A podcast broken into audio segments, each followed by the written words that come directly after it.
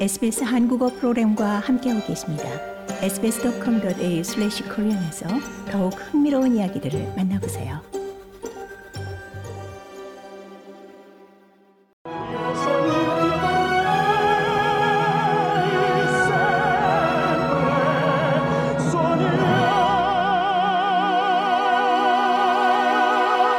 세계 오페라 무대에서 정상의 활약을 펼치고 있는 소프라노 카라손이 오페라 오스트레일리아 2023 시즌 오프닝 푸치니 라보엠의 주역 미미로 다시 호주를 찾았습니다. 오페라하우스 2023 신년 무대를 장식할 카라손 손현경 씨 안녕하세요. 안녕하세요. 반갑습니다. 네, 새해 복 많이 받으세요. 네, 새해 복 많이 받으시길 바랍니다. 네, 청취자 여러분께도 새해 인사 주시죠. 네, 검은 토끼의 해 개묘년이 밝았는데 올해도 좋은 일 많이 생기시고 새해 복 많이 받으시길 바라겠습니다. 음, 네. 자, 카라소는 이제 호주에서도 사랑받는, 각광받는 아주 친근한 이름이 됐는데요. 이번 방문은 지난해 2월 베르디 오페라 오텔로의 데스데모나 데뷔 이후 만 1년 만이죠. 네. 그때 이제 2월에 끝났으니까요. 지금 거의 이제 11개월 말이네. 정확하게는. 네. 네. 당시 이용훈 테너와 호흡을 맞추셨는데요. 네. 관객들의 반응은 어떻게 받아들이셨어요? 어떻게 전해졌는지? 아, 그때 너무 이제 평도 좋고 관객 여러분들께서도 너무 좋아해 주셔가지고 저도 되게 기분 좋았던 연주로 기억되고요.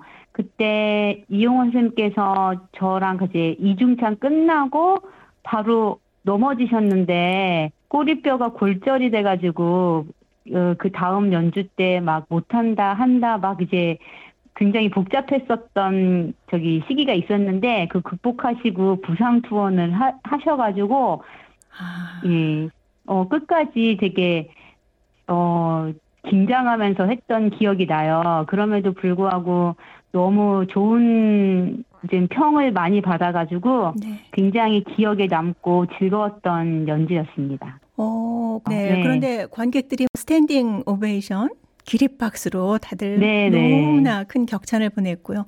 또 감동의 아리아 대목에선 눈물을 훔치는 분들도 계셨습니다. 저도 물론 음, 그랬고요. 네. 네. 아, 그랬었군요. 네. 자, 일찌감치 세계 네. 무대에서 푸치니 오페라 전문 배우 푸치니아라로 명성을 올리셨고, 어, 호주에서는 지난해 데스데모나 role 데뷔를 아주 성공적으로 마치셔서 앞으로의 더욱 확장된 무대가 기대되는데요. 앞으로 어떤 계획이 있으세요? 아, 내년에는, 어, 조금 서운하지만 역할 확장에는 큰 그 변함은 없고요. 음. 계속 이제 나비 부인으로 내년에 이제 샌프란시스코 오페라 하우스에서 이제 아, 거의 미국 연주가 많아요. 그래서 네. 뭐 신시내티 오페라, 디트로이트 이런 데서 계속 나비 부인이 계약돼 가지고요. 내년에는 나비 부인의 해로 이제 될 것 같습니다. 아, 그렇군요.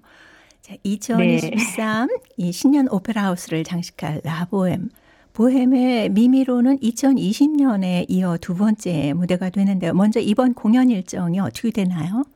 아, 이번 공연은요, 어, 1월 12일부터 이제 오프닝 나잇이 시작돼 가지고요, 어, 제 공연은 2월 8일까지 이제 하고, 그 다음 번에도 라보엠 공연이 계속 있어요. 3월까지. 그때는 이제 다른, 어, 지역 네. 가수들이 합니다.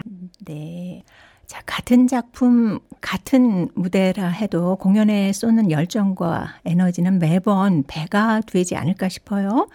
이번 공연에서 네. 특히 돋보여질 매력점을 꼽아주신다면요. 아, 이제 같은 프로덕션을 두 번 하는 거니까요. 이제 저번에 비교해 봤을 때는 좀 더 노련하지 않을까, 제가. 어, 네. 제가. 안 그래도 어제 그저께, 어저께 다 이제 무대 그 연습을 했는데, 그 처음에는 이걸 했을 때 굉장히 떨리고 생소했거든요.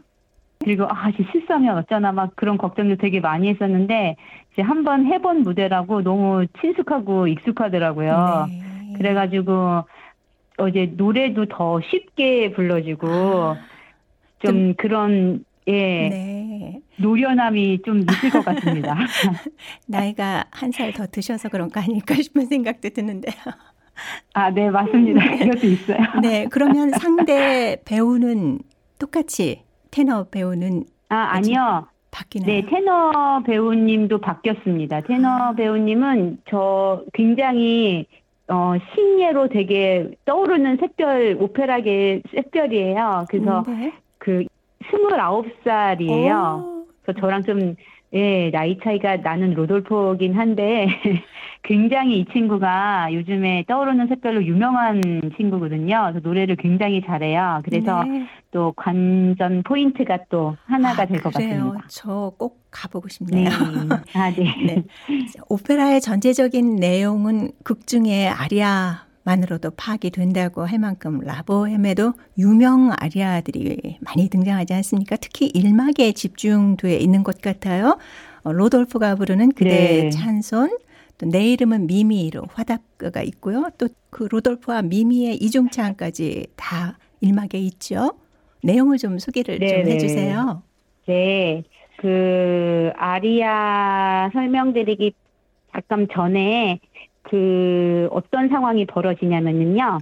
미미가 자기 촛불이 이젠 꺼져가지고 같은 건물에 있는 로돌포한테 그 촛불을 켜는 거를 도와달라고 이제는 똑똑똑 문을 두드리면서 시작되거든요. 네. 그래서 이렇게 촛불 좀 빌려주세요라는 말과 함께 미미랑 로돌포가 첫눈에 이제 반하게 돼요. 그래서 로돌포가 자기가 뭘 하고 어떤 거를 이제는 하는 사람인지 미미에게 설명을 해주는 그 아리아가 바로 그대의 찬손이에요. 네. 그런데 미미의 네, 차가운 그래가지고- 손을 이렇게 맞잡고 노래를 불러주는 거죠. 네. 네. 네, 왜냐하면 미미가 이제는 계단을 올라오는 동안 이제 워낙에 지병도 있었지만 그때 이제 잠깐 어질어질 해가지고 쓰러지거든요. 음. 네, 그때 이제 로돌포가 미미를 이렇게 도와주면서 열쇠를 찾는 과정에서 이렇게 손을 딱 잡으면서 아 당신의 손이 이렇게 차갑네요.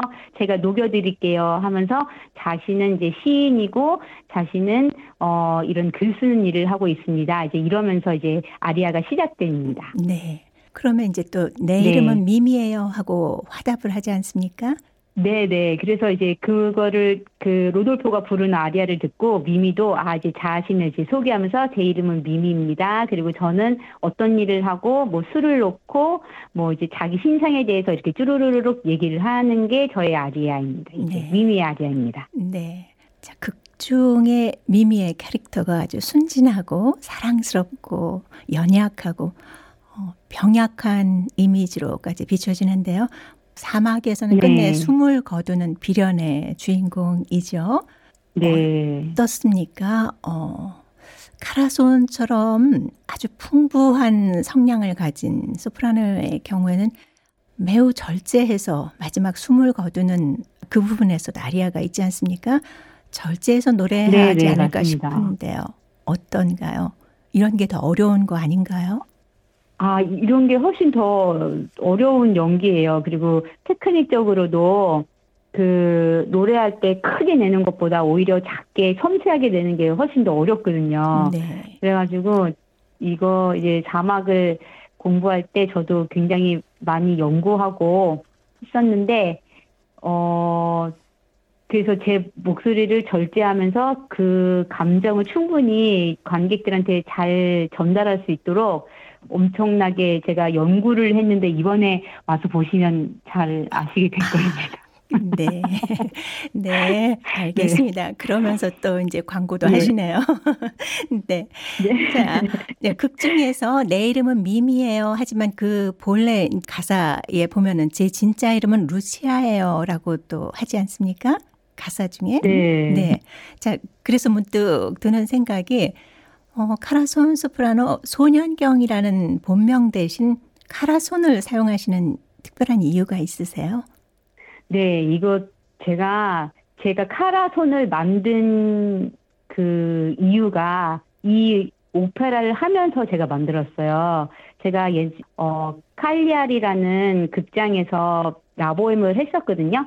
네, 음. 제가 그때는 손현경이라는 예, 이름을 가지고 이제 활동을 했었는데 그그 이태리 사람들이 현경이라는 그 발음을 못 하는 거예요. 어렵죠. 왜냐하면 이게 예그 뭐 아의 이오에 들어있는 그 모음이 아니고 이렇게 견모음이라고 하나요? 네네. 여 이렇게 여여 이렇게 돼 있고 받침도 있고 이래서 그냥 저를 다 그냥 미미라고만 불렀어요. 제가 그때 미미하고 있었을 때여가지고요. 아. 네. 뭐 초초산 하면 네, 초초산으로 그래서- 불리겠네요. 네네. 네. 그래가지고 아 그때 아 내 이름이 있는데 그 이름으로 불리는 게 조금 슬프다 이 생각이 들어서 제가 그 이름을 좀 만들어야겠다 활동할 때 이름을 음. 그래가지고 이제 카라라는 이름을 생각을 했는데요 이태리어로 cara라는 뜻이 그 영어의 dear 있죠 뭐 dear 누구 사랑하는 했을 때 이렇게 네네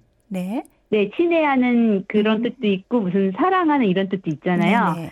이그 cara라는 이름이 그 뜻이 그 디어라는 뜻도 있고 그리고 어떤 여성한테 어 너 굉장히 예쁘다 이렇게 할 때 까라 이렇게 아, 많이 하거든요. 까리시마 와. 이렇게. 네. 네. 어 이름 잘 그래가지고 지셨는데. 아 네. 네. 이렇게 이름을 지으면 아무도 내 이름을 까먹지 않겠다 음, 네. 싶어가지고 네. 네 그래가지고 이렇게 카라라고 지었습니다. 아, 네. 네.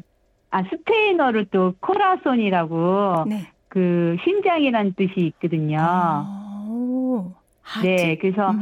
아, 코라손, 카라손 뭐 비슷하네. 이제 이러면서 이제 제가 착안하게 되었어요. 그 네. 아우, 세계적인 활동을 네. 하시려면 어, 이름 이렇게 인식하기 쉬운 이름, 사랑받는 이름이 필요한 것 같습니다. 자, 라보엠 공연이 2월 8일까지 이어진다고 하셨고요. 어, 3월에는 다시 네. 네. 나비 부인 초초산으로 다시 호주 무대에 서시게 되죠. 한다 오페라 시드니 네, 하버에서 네. 펼쳐지는 벌써부터 홍보가 되고 있더라고요. 어 그러고 보니 네. 제 기억에 호주 첫 데뷔작도 초초산 아니었나요? 네, 맞습니다. 제가 2017년에 여기서 초초산으로 처음 데뷔했어요. 음, 네. 이 초초산 역으로 뭐 세계 무대에서 300번이 넘게 하셨다는 얘기가 있던데 네. 네, 호주에서의 공연 몇 네. 번도 이제 포함이 되겠네요. 자, 네, 라보엠의 맞습니다. 네, 라보엠의 미미 그리고 나비 부인의 초초산으로 당대 최고의 소프라노라는 평가를 받았던 미렐라 프레니가 있지 않습니까? 그런데 이 프레니 선생님과 네. 아주 특별한 인연이 있으시다고요.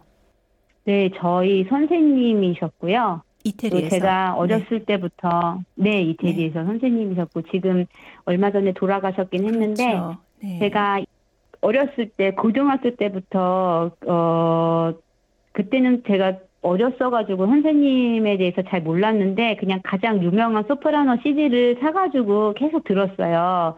근데 그분이 미렐라 프레니 선생님 CD였거든요. 네. 네, 그래서 아 그 CD 앞에 나와 있는 선생님 사진을 보면서 아 언젠간 저 선생님한테 한번 꼭 레슨을 받아보고 싶다 마음속으로만 이제 그렇게 생각하고선 이태리를 갔는데 네, 또 저희 선생님이 되셔가지고 음, 네.